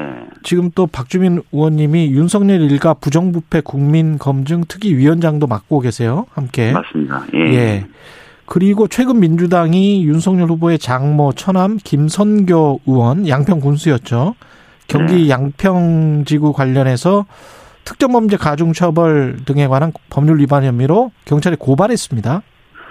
예, 어제 고발을 했습니다. 예. 어, 대표적인 게 이제 개발부담금에 대해서 제대로 부과하지 않았다. 그래서 국고에 손실을 입혔다. 이렇게 아, 어, 저희가 주장을 하면서 고발을 했어요. 예. 아시다시피 개발부담금을 뭐 받게 되면은 음. 개발 부담금의 절반은 이제 국고로 가고 절반은 지자체가 쓰게 되지 않, 않겠습니까? 예. 그런데 이제 어, 이 개발 부담금을 불법적으로 부과하지 않음으로써 국고에 손실을 입혔다라는 내용으로 저희들이 어제 고발을 했고요. 예. 그 외에도 지금 보면은 그 개발된 면적을 보면은 오폐수를 정화하는 시설을 반드시 설치해야 되는데 예. 해당되는 지구에는 또 환경 보호 등을 이유로 오폐수 관련된 처리 시설을 설치할 수 없는 구역이에요. 그래서 어. 이 도시개발법 위반도 있다라는 혐의도 추가해서 어제 고발장을 어, 접수했습니다. 고발장 이제 접수했으면 크, 수사는 뭐 대선 전에 끝날 수 있겠습니까? 이거는? 글쎄요, 뭐 어, 저희가 이제 고발은 어제 했지만 예. 관련된 의혹 보도들은 계속 있었고요. 예. 그리고 어 저, 저희가 어제 고발한 내용이 아닌 다른 내용들은 일찌감치 고발이 됐기 때문에 음. 경찰이 이제 수사를 좀 제대로 하면 수사 결과가 나올 수도 있다고 봅니다. 예. 다만 걱정은 이제 워낙 유력 후보의 음. 장모 관련된 일이다 보니까 예. 경찰이 수사를 함에 있어서 정무적인 판단을 하지 않을까 이 부분인데요. 그러지 않기를 어, 바라고 있습니다. 예. 이 김건희 씨 허위 이력 관련해서도 이게 사기 혐의로 고발이 됐고 이것도 경, 경찰 수사를 하고 있는 거죠? 네, 이 부분도 저희 당이 고발한 건 아닌데요. 그건 시민단체가 한 거고. 예, 예. 사기나 공직선거법 위반 혐의, 그 다음에 사문서 위조와 동행사, 뭐 업무 방해, 다양한 범죄 혐의로 고발을 어, 했기 때문에 수사가 되리라고 봅니다. 예. 국민의힘 그 안방에서 일어난 싸움 때문에 잠시 이제 민주당 같은 경우는 뭐 이득을 본 셈이죠. 근데 이제 그 원인은 완전히 뭐 마무리됐다, 봉합이 됐다 이렇게 보십니까? 어제 이제 극적으로 음. 언론 보도를 저도 보니까 이제 윤석열 후보하고 이준석 대표가 어, 화해를 했다, 이제 원팀으로 가기로 했다라고 얘기를 했어요. 예.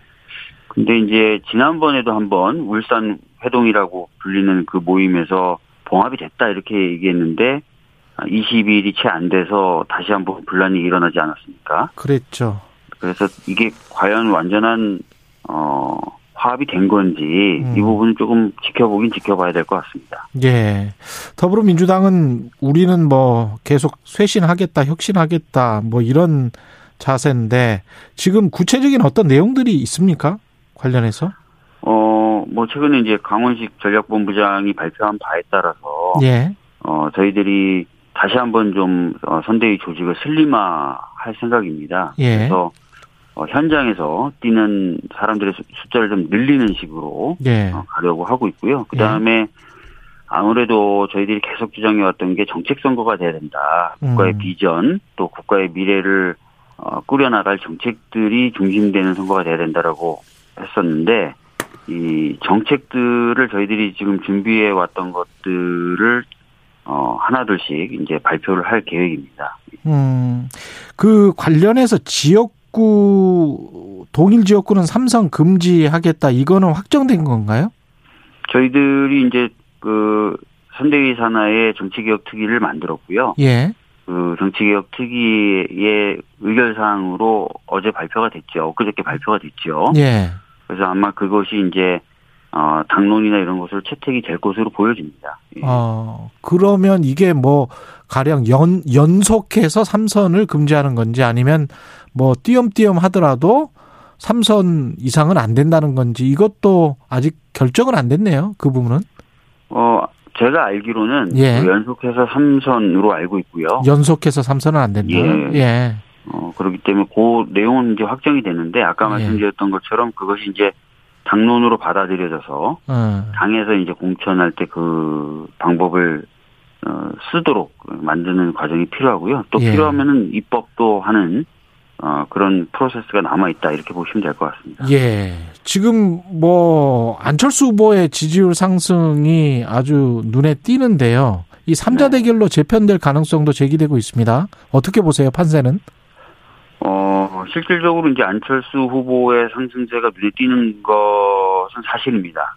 어, 사실이고, 특히 이제 윤석열 후보에게서 실망했던 분들이 이제 안철수 후보 쪽으로 많이 이동하고 있는 것으로 저희들도 보고 있습니다. 예. 근데 이 흐름이 계속 될 것인지는 어제 이제 어, 윤석열 후보와 이준석 대표 간의 그 화합이 어떤 영향을 미칠지에 달려 있다고 보고 있고요. 예. 조금 더 지켜봐야 될 것 같습니다. 예.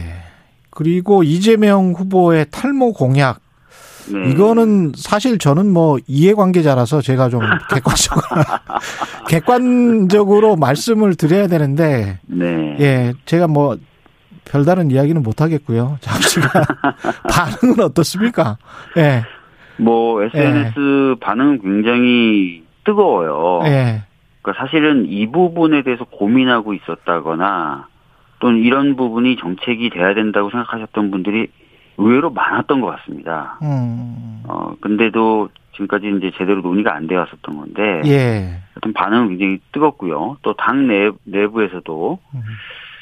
이해관계자들을 중심으로 좀 아니 그 박주민 의원님도 이해관계자시잖아요. 왜 그 아닌 척 그렇게. 아, 저는 예. 근데 그 이해관계자긴 하지만 예. 예전부터 이런 정책이 좀 정책적으로 필요하다라는 객관적 입장도 가지고. 있습니다. 예.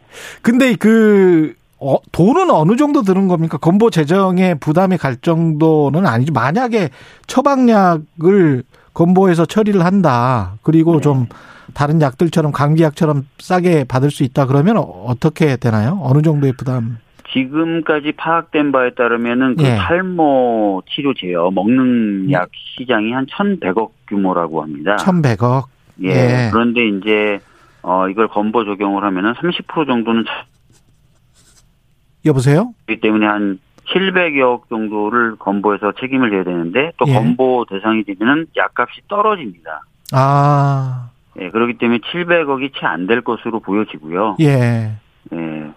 반면에 저희가 또 같이 생각해 봐야 될 게 이 탈모를 치료한다라는 예. 뭐 샴푸라든지 이런 여러 그 의약품이 아닌 음. 시장 규모가 4조 원 정도가 된대요. 아, 그러니까 사실은 이제 건보 적용하면서 사람들이 좀 싸게 약을 먹을 수 있다면 먹을 수 있다면. 국민분들 입장에서는 불필요한 지출을 좀 줄일 수 있겠죠. 아, 예. 예. 그런 것도 같이 좀 생각을 해봐야 된다고 생각합니다. 예. 예, 알겠습니다. 저는 뭐 듣기만 하겠습니다. 예, 예. 그리고 리스너 프로젝트 과정에서 이게 이제 계속 나왔다고 하네요. 근데 이게 네. 청년 선대위에서 나온 거 이거는 이제 민주당으로서는 뭐랄까요? 고무적이라고 할 수 있겠습니다. 어, 청, 청년 선대위에서 어떤 안이 나와서 국민들이 지금 호응을 해주고 있다 그래서 네. 예. 그 앞으로 이런 것들이 또 뭐가 나오나요? 네, 그렇습니다. 지금 예. 그 모바일 앱을 통한 정책 제안 플랫폼도 지금 가동이 되고 있고요. 예. 어, 또 하나는 모두의 대화라고 해서 음. 어, 시민들이 직접 어, 어떤 주제를 내걸고 토론하는 수많은 토론방을 플랫폼에서 구현을 한 뒤에 예. 그 내용을 모아서 정책화하는 과정도 남아 있습니다. 그래서 굉장히 열려 있는 음. 어, 정책들 만들어 나가는 작업을 계속 할 가정 어, 생각입니다. 혹시 준비 중인 어떤 뭐 공약이 있으면 잠깐 뭐 소개해 주실 게 있어요?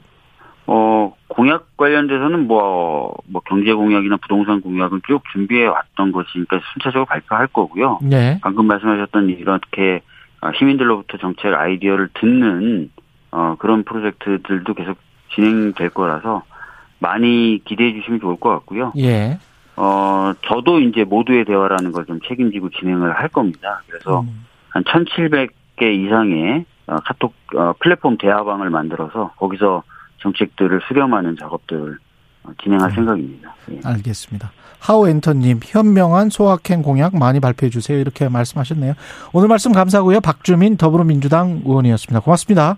네, 감사합니다. 예, KBS 일라디오 최경령의 최강 시사 2부는 여기서 마치고요. 잠시 후 3부에서는 아주대 심리학과 김경일 교수와 함께하는 뉴스는 칩니다. 그리고 베이징 현지 연결해서 올림픽 준비 상황도 알아보겠습니다.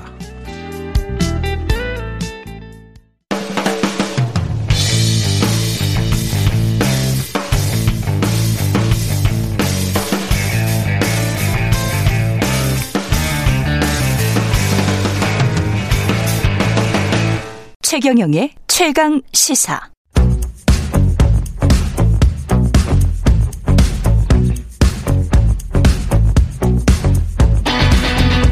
심리로 들여다보는 세상 이야기. 뉴스는 십니다. 네, 정치, 경제, 사회 등 우리 사회의 다양한 이슈를 심리학적 관점에서 풀어보는 시간. 최경령의 최강 시사 뉴스는 십니다.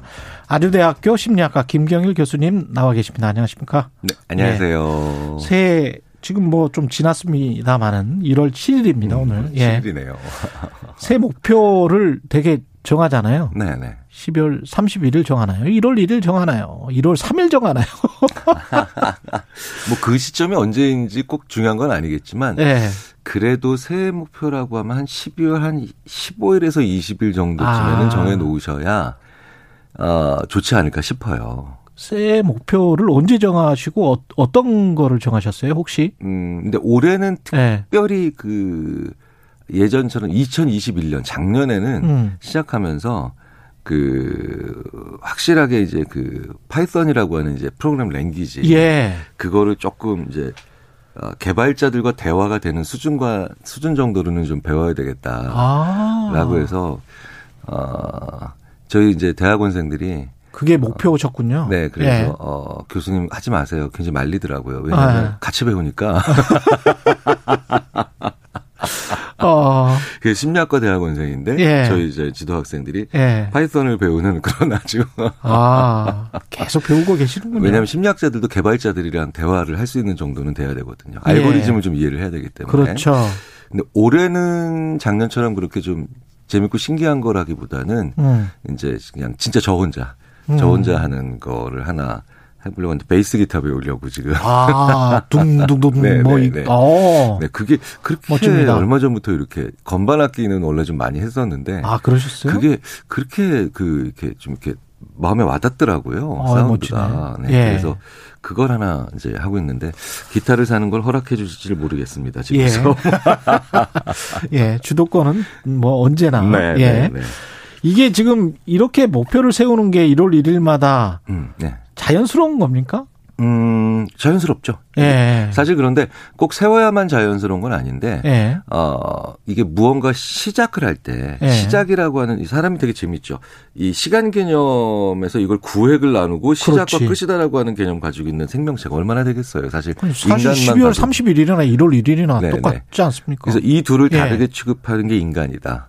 아, 라 그래서 예. 그 어, 마틴 셀르그만이라고 하는 심리학자가 이제 호모 프로스펙투스 전망하는 인간, 아. 예, 전망하는 인간이라는 책을 그 어, 저술하면서 이 시간의 구획을 나누는 인간의 습관이 왜 나왔느냐? 어, 왜 나왔어요? 그러니까 사실은 새해 결심도 네. 이렇게 굳이 하면서 구획을 나눠서 이렇게 하려고 그렇죠. 하는 게 자꾸 미래를 자꾸 내다보고 싶고 미래를 준비하고 싶은 생각이 있기 때문이죠. 그렇군요. 네, 그러니까 동물에게는 그게 없겠습니다. 예. 그러니까 최소한 현재까지의 연구에서 뭐 이, 인간만 커뮤니케이션 한다, 언어를 가지고 있다, 무너졌죠. 동물도 음. 가지고 있거든요.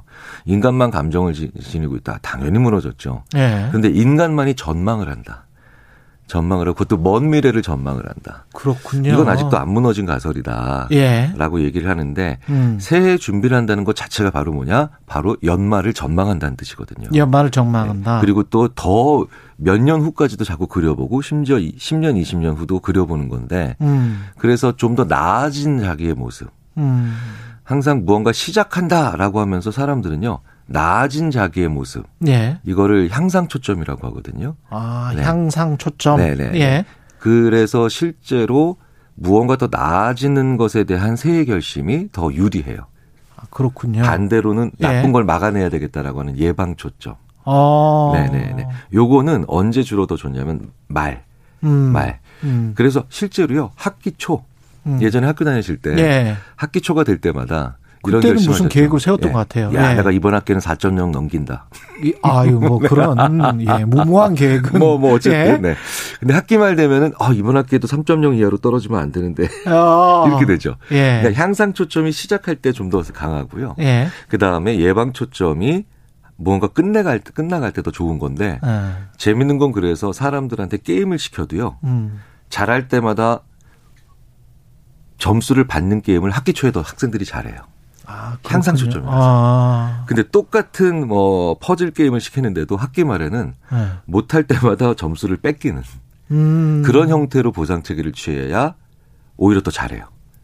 근데 이게 사람이 꾸준하기가 쉽지 않잖아요. 뭐 그렇죠. 뭔가 시작을 한 분들도 있을 텐데 지금 이미 포기하신 분들도 있을 음, 네, 것 같고 네, 네, 네. 이게 왜 그런 겁니까? 그래서 뭐 그게 의지, 노력 이런 예. 게 부족해서라고 우리가 보통 일반적으로 생각을 하죠. 예, 노력하면 되는 건가요? 네, 네. 그런데 이제 그것만 네. 가지고 안 된다는 게 심리학 이론의 대부분이고요. 그것만 가지고 안 된다. 네. 무언가 처음에 시작할 때 나 그렇게 한다라고 결심했잖아요. 특히 이런 새해. 예. 그럴 때는 자기한테 상을 잘 주셔야 돼요. 아, 처음부터 상부터 시작해야 되는 네, 거군요. 내가 그렇게 잘했으니까 나한테 조금 더 좋은 일이 있어야지. 예. 근데 옆에서도 야 이게 잘했네. 벌써 이만큼은 이렇게 칭찬을 해줘야 돼요. 아. 근데 이게 이제 전반전 지나서 후반전으로 가잖아요. 예.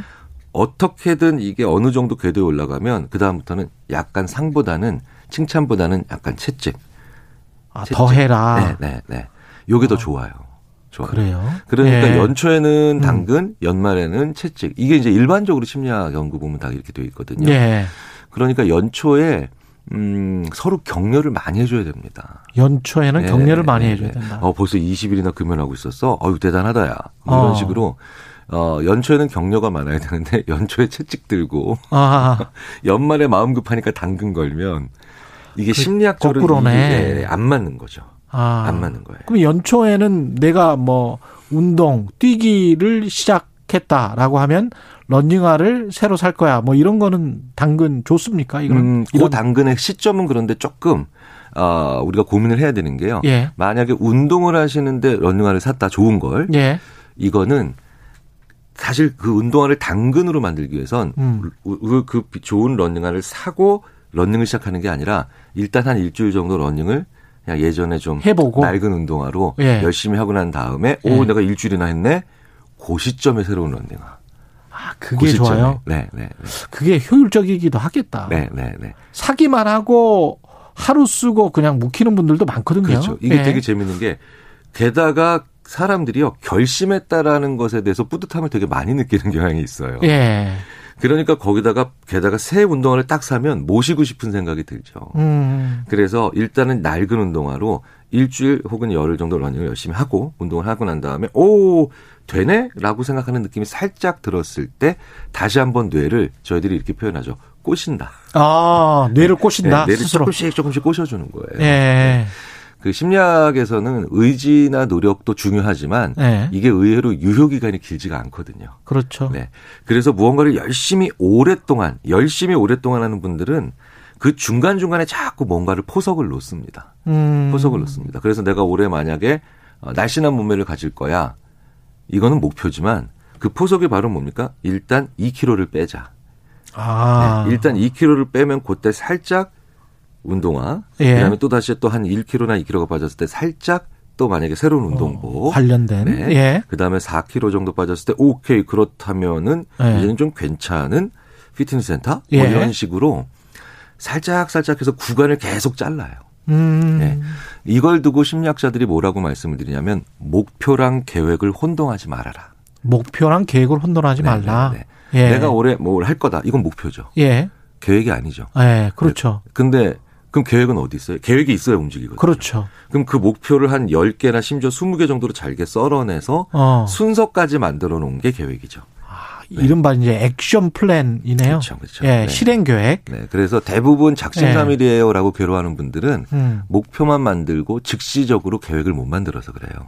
그렇군요. 네네. 예. 그래서 목표를 만든다라고 하면 순간적으로 난 뭐 이런 목표가 를 가져야 되겠다라고 해서 목표를 만드시면 음. 바로 종이 한 장을 꺼내셔야 돼요. 아, 네, 그래서 그거를 갖다가 종이 한 장에 내내 채우셔야 돼요. 그걸 하기 위해서 내가 실행 계획을 굉장히 좀 자세하게 하고 본인한테 성과를 줄 수 있는 뭐 나 내가 2kg 빼면은 이렇게 하겠다. 뭐 이렇게 스스로에게 선물을 주겠다. 뭐 이런 것도 적어 놓는 게 좋겠군요. 그렇죠. 심지어는요, 그 종이가 두꺼울수록 좋다는 연구도 있어요. 두꺼울수록 좋다. 자세하게 쓸수록. 네 네. 그리고 실제로 그 종이도 이렇게 얇은 종이보다 예. 재질 자체도 두꺼운 거죠. 아. 네, 네.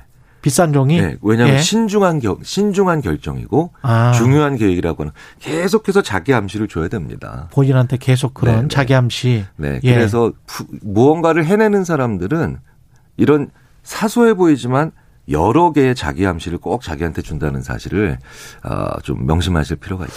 근데 우리가 네. 목표를 작은 거를 뭐 그 정도면 나는 사실 뭐 한 3kg 빼는 거는 가능할 것 같아 해가지고 네. 가능한 목표를 세우는 것하고 어 정말 10kg는 빼야 된다라고 하는 10kg 이렇게 큰 목표를 세우는 거하고 이거는 어, 어떤 게 좋은 건가요? 어떻게 보세요? 어, 대부분 결국은 그 10kg를 감량하는 목표가 완성되는 분들은 예.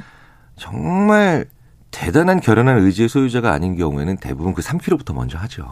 아. 네, 3kg부터 먼저 하고요. 예. 그런데 그 3kg가 결국은 감량됐을 때 딱 보면 느끼거든요. 음. 그 느낌에 벌써 다시 동기부여가 되는 거죠.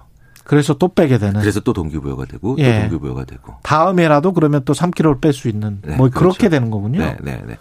물론 그런데 그 3kg에서 너무 내가 쉽게 만족하고 주저앉는다. 예. 이런다 싶으시면 그때 해야 되는 게 알리는 거예요. 알린다. 사람들이 주위 사람들에게 사람들에게. 주위 사람들한테 알리는 거죠. 아. 네. 그래서 제가 독서 제가 책을 잘 안 읽어가지고 네. 그래서 제가 항상 동기부여가 되려고 책 프로그램 하신다 그러면 음. 무조건 책 종류도 안 듣고 그냥 네 하겠습니다라고 얘기를 하거든요. 아. 그 다음부터 자꾸 이제 뭡니까 그러니까 제가 저를 안 믿으니까 책을 내가 그 책에 대해서 어, 방송을 해라고 자꾸 얘기를 하면 그렇죠. 물어봐요 사람들이 예. 대화를 하게 되고 예. 그 과정에서 또 동기부여가 되거든요. 어. 그래서 외로운 사람이 어, 목표를 잘 못 만든다. 혼자는 안 네, 된다. 그렇죠. 혼자만 하려고 하는 사람들이 계획도 잘 실행을 못 한다. 이건 뭐 널리 알려진 사실이죠. 그러면 옆에 무슨 뭐 같이 띄워주는 사람이 있다든가, 뭐 크루로 같이 움직인다든가. 음, 그런 것도 도움이 되고요. 예. 하지만 어, 그게 의외로 옆에 계속 붙어 있는 사람 말고 음. 의외로 약간 느슨하게 가까운 느슨한 정도로 친한 사람들. 느슨하게 친한 사람은 어떤 네, 사람? 예를 들어서 예. 어 아. 우리, 우리 둘 사이가 느슨하죠. 예. 그렇죠. 예, 그러니까 친하고 아, 그다음에 친분이 있지만 그렇다고 기- 매일 보는 예, 사이는 아니에요. 않죠. 그렇죠. 예. 예. 그 정도의 사람에게 얘기를 하면 아. 그 사람이 일주일에 한 번 뵙잖아요. 예. 그러니까 일주일에 한 번쯤 혹은 2주에 한 번씩 슬슬 저한테 슬슬. 또 물어보죠. 어, 그거 잘 그러니까. 돼 가세요? 뭐 네네네, 이러면서. 그렇죠. 예. 그런 사람을 일곱 분을 가지고 있는 게 더 낫다는 거예요. 아, 그런 사람 일곱 명이. 그렇죠. 나한테 매일매일 보는 사람이 매일매일 얘기해 주는 것보다 예. 오히려 다양한 사람들이 일주일에 한 번씩 나한테 물어봐 주는데 그 다양한 사람이 일곱 명 있다. 이게 엄마의 잔소리가 안 먹히는 이유구나. 그렇죠. 네, 그렇죠. 그러니까 매일 예. 보는 사람은 나로 하여금 무엇을 안 하게 만드는 데는 유리해요. 자주 보는 사람은. 아. 네. 그런데 아, 일주일에 한 번, 열흘에 한 번 이런 분들은 좋은 걸 가지기만 가지고 싶은 그런 목표를 이룰 때 슬쩍 슬쩍 슬쩍 이렇게 아 예. 그렇지 맞아 나 그런 목표 가지고 있었지 어. 아 맞아 나 그런 거 어, 하고 있었지라는 걸 떠올리면서 작은 동기부여를 만들어주는 데 되게 유리한 관계예요. 그렇군요. 네. 마지막으로 지금 1월 7일이지만 예, 뭔가를 시작하겠다라고 하시는 하려고 하는 분들에게 예.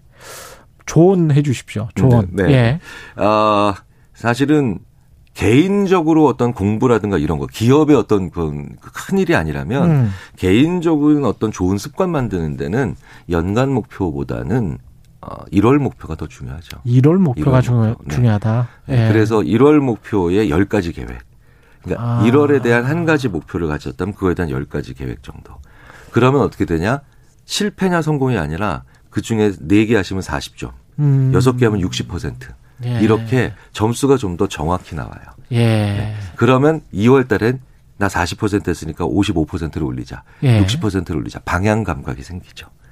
그냥 10km를 가려고 해도 1km씩 구간별로 끊어서 가는 게 중요하고 그때 세부 계획을 철저히 세우는 게 중요하네요. 그렇죠. 그렇죠. 예. 네. 그러면서 실행에 나가면 충분히 가능하다. 네, 네. 10km도 갈 수 있다. 그러니까 약간 사소하고 소심해 보이는 계획을 여러 개 만드시는 게 네. 크고 원대한 목표를 이루시는데 훨씬 중요하다.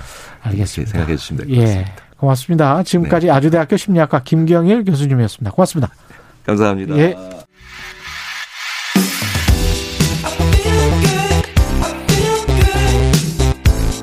세상에 이익이 되는 방송 최경영의 최강 시사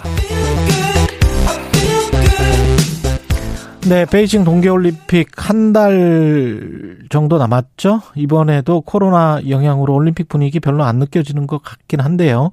코로나19 발현, 발원지자 이번 올림픽 개최진 중국 상황 좀 알아보겠습니다. 베이징 이랑 특파원 연결돼 있습니다. 안녕하세요. 안녕하세요. 예, 오랜만이네요. 예. 네. 예. 중국 코로나19 관련 상황은 어떻습니까? 네, 잘 아시는 것처럼 중국만 사실 제로 코로나, 이른바 코로나19 무관용 원칙을 세우고 있습니다. 그래서 코로나19 확진자 절대적인 숫자는 적은 편인데요. 사망자 역시 마찬가지입니다.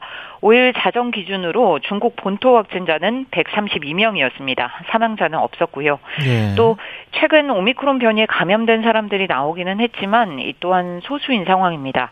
하지만 중국 정부 코로나 확진자가 0명이어야 한다 이런 주의이기 때문에 음. 확진자가 한 명만 돼도 문제가 심각한 상황이 되거든요. 예. 그래서 일주일 전 시안 등을 중심으로 며칠 동안 100명대 확진자가 나왔었는데 예. 네, 그야말 그야말로 시안은 난리가 났었습니다. 1,300만 명 주민 전체를 자가 격리시켰고 애초에는 이틀에 한 번씩 식료품을 사러 외출이 가능했었는데 이마저도 지난해 12월 23일부터는 금지가 됐습니다. 그래서 오늘로써 봉쇄된 지 2주하고 하루가 지났는데요. 앞으로 6일은 더 격리해야 하는 상황입니다. 또 현재는 1,300만 명 도시에 100명 남았는데 그렇게 한 거예요? 네, 며칠 동안 100명대가 나왔는데 곧바로 도시를 봉쇄시키더라고요. 와. 네. 대단하네. 또 예, 예. 또 확진자가 100명대가 나온 시장 예. 같은 경우에 이제 봉쇄를 했다면 음. 최근 허난성 위저우 시 같은 경우는 무증상 감염자 3명이 나왔는데 예. 곧바로 110만 명 도시를 봉쇄했습니다. 예, 실제 현재 봉쇄 중이고요. 그래서 사실상 갈수록 방역이 강화되는 셈인데 예. 이 코로나19 감염증을 막으려면 결국 접촉을 원천적으로 막아야 한다. 이런 확고한 신념이 있는 것 같습니다. 무지막지한데 이게 네. 이렇게 해서 경제가 유지가 됩니까 중국이? 어, 되고 있다고 믿는 것 같아요. 내수가 워낙 크니까요. 그래요? 네, 네. 아, 그런데 이 숫자나 이런 거는 그 서방 세계에서는 잘 아시겠지만 잘 안 믿잖아요. 중국 정부의 발표를. 네. 현재에서는 어떻게 보세요? 어, 저도 솔직하게 말씀을 드리면 예. 오기 전에는 저 숫자를 과연 믿어도 될까? 실제 확진자는 더 많은 것 아닌가라는 예. 의심이 있긴 했었는데 예. 와서 보니까 이게 코로나라는 게 바이러스고 예. 실제 어, 증상이 없더라고 해도 저를 통해 누군가는 또 감염이 되고 그 사람이 또 증상이 발현되면 확진자가 되는 거잖아요. 그렇죠. 근데 주변에 보면 그런 증상을 보이는 사람들이 실제 없고요. 진짜 없어요. 그리고, 예, 예. 그리고 이제 그런 증상을 보이면 곧바로 격리 조치가 되기 때문에 네, 실제 확진자는 이들이 발표하는 숫자가 맞는 게 아. 아닌가. 네. 이렇게 살, 살벌하게 해야 뭔가가 되는 건가 보군요. 예. 어, 감염은 네, 허- 확실히 막을 수 있다. 이렇게 믿고 있는 것 같습니다. 예. 송화봉송도 지금 그러면은 이렇게 감염을 확실히 막으려고 하는 봉쇄 정책이 있고 그러면 송화봉송도 제대로 안 되겠습니다. 올림픽 남았는데. 근데 사실 방역을 최우선으로 내세우고 있기 때문에 예. 이 올림픽 분위기를 현지에서도 예. 쉽게 느낄 수가 없는 상황인데요.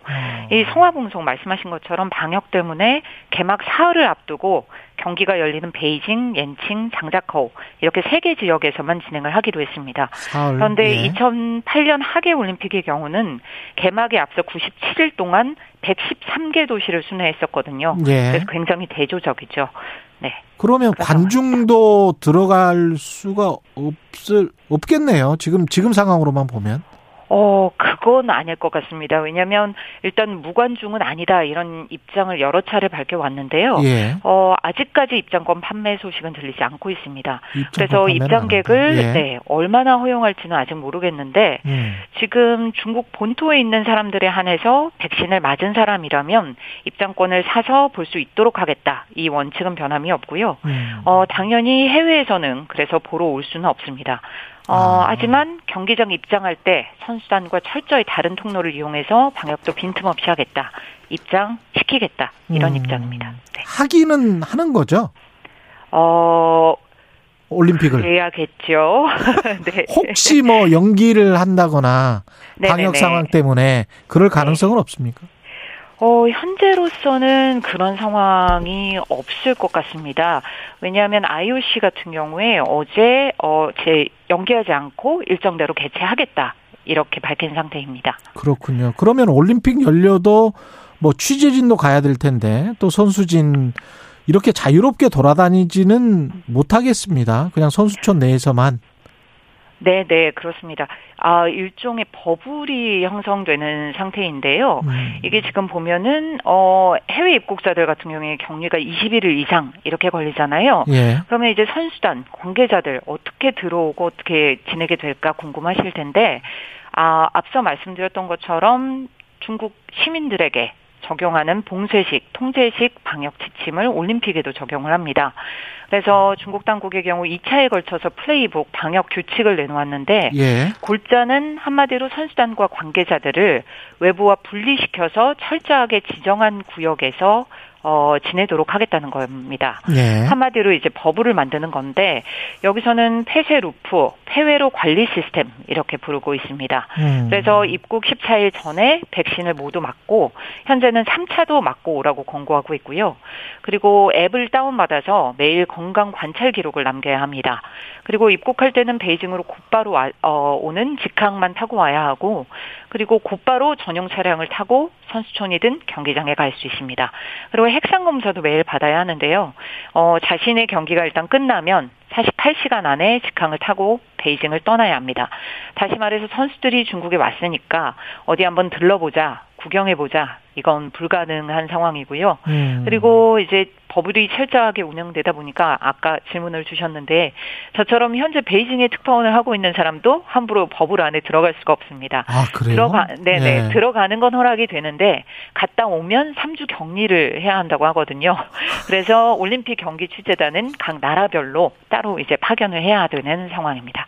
그러면 뭐 그 버블 지역 내는 다른 구역 또는 다른 나라라고 보는 거네요. 또 다시 격리를 해야 되는 거면. 그죠? 네. 예. 사실상 그 렇습니다. 지난 도쿄올림픽 때도 뭐 비슷한 방식으로 해서 사실 선수들도 굉장히 불만이 많았고 취재진도 불만 네네. 많았잖아요. 네네네. 거기다가 이제 이게 일본도 아니고 중국이란 말이죠. 네. 예, 그 분위기가 참 안 좋겠습니다. 올림픽 분위기가. 상황도 지금 미국, 영국, 호주, 뉴질랜드는 외교적 보이콧까지 선언을 한 건데 이 나라들도 네네. 오기는 오죠. 선수단이 파견은 되는 거죠. 네, 그렇습니다. 선수단은 예. 오는 거고요. 이게 사실은 외교적 보이콧 이러면은 올림픽이 선수들이 갈고 닦은 실력을 원래 겨루는 무대이기도 하지만 정부 사절단이 와서 이제 그렇죠. 외교의 장이 펼쳐지는 공간이 되기도 하잖아요. 축제죠. 그래서 예. 정부 예 사절단을 보냈던 건데 음. 미국, 영국, 호주, 일본 등은 이런 외교적인 사절단을 보내지 않겠다 이렇게 선언을 한 상태입니다. 음. 그래서 어 2008년 하계 올림픽 열렸을 때는 조지 부시 당시 미국 대통령이 중국 개막식에 참석을 했었고요. 네. 지난해 이제 도쿄 하계 올림픽 경우는 질 바이든 영부인이 직접 대표단을 이끌고 왔었거든요. 하지만 이번에는 이제 미국이 먼저 중국의 신장 인권 문제를 내세워서 보내지 않겠다 이렇게 보이콧을 선언을 했습니다. 어 그런데 AP 등 외신들은 이런 외교적 보이콧을 일종의 망신주기라고 분석을 했습니다. 음. 쉽게 말하면 남의 집 잔치 분위기에 찬물을 끼얹었다 이렇게 보고 있는 것이죠. 그래서 중국으로서는 상당히 이제 이번 기회를 통해서 대국의 위상을 확고히 하겠다 이런 네. 국제적인 이벤트를 준비하고 있었는데 이런 분위기가 살지 않고 있는 모습입니다. 중국 시민들이나 중국 언론들은 약간 뭐랄까요? 분통을 터뜨릴 수도 있겠습니다. 어, 네, 실제 그렇습니다. 중국 음. 시민들은 뭐, 어, 반응이 좀처럼 나오지 않고 있는데, 예. 이제 대표적으로 외교부가 앞장서서 입장을 많이 밝히는 편이거든요. 예. 그 중국 정부는 일단 미국이 주장하는 신장에서의 강제 노력, 노, 음. 이런 인권 탄압 문제 없다, 이렇게 계속 부인을 하고 있고요. 예. 어, 그래서 올림픽에 사절단을 보내지 않겠다. 예, 겉으로는 아랑곳하지 않으면서 어, 대신에 이런 보이콧을 발표한 나라에 주재하고 있는 중국 대사관들이 어, 앞장서서 외교 이제 발표문이라고 할까요? 이런 음. 것들을 내고 있습니다. 근데 내용을 보면 원래부터 코로나19 때문에 검소한 대회를 준비 중이었다. 그래서 안 와도 상관없다. 그리고 또 한 가지는 초청도 하지 않았는데 왜 보이콧을 말하느냐. 아. 예, 이렇게 애써 파장을 잠재우려는 분위기입니다. 예, 자존심을 세우고 있는 것이고 우리 정부 같은 경우는 지금 가긴 가는 거죠. 누군가가. 네, 그렇습니다. 근데 예. 아직 예, 정해진 바는 없다고 하더라고요. 예, 확정은 안 돼 있고. 네.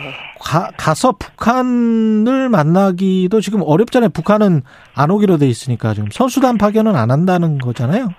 예, 오늘 새벽 전해진 뉴스를 좀 전해드리면 예. 북한이 극초음속 미사일을 발사한 당일에 중국 예. 측에 편지를 보냈다고 합니다. 북한에. 무슨 네 예. 무슨 내용이냐 하면 다음 달에 개막하는 베이징 동계 올림픽에 불참을 못하겠다 대신 올림픽을 응원하겠다 아. 이런 내용인데요. 네. 이게 IOC가 2020년 도쿄 올림픽에 북한이 불참을 했다는 이유로 음. 이제 올해 말까지 북한 올림픽 위원회 자격을 정지 하는 알겠습니다. 중계를 내렸습니다. 예, 네네. 여기까지 듣겠습니다. 네네. 예, 지금까지 베이징에서 KBS 이랑 특파원이었습니다. 고맙습니다.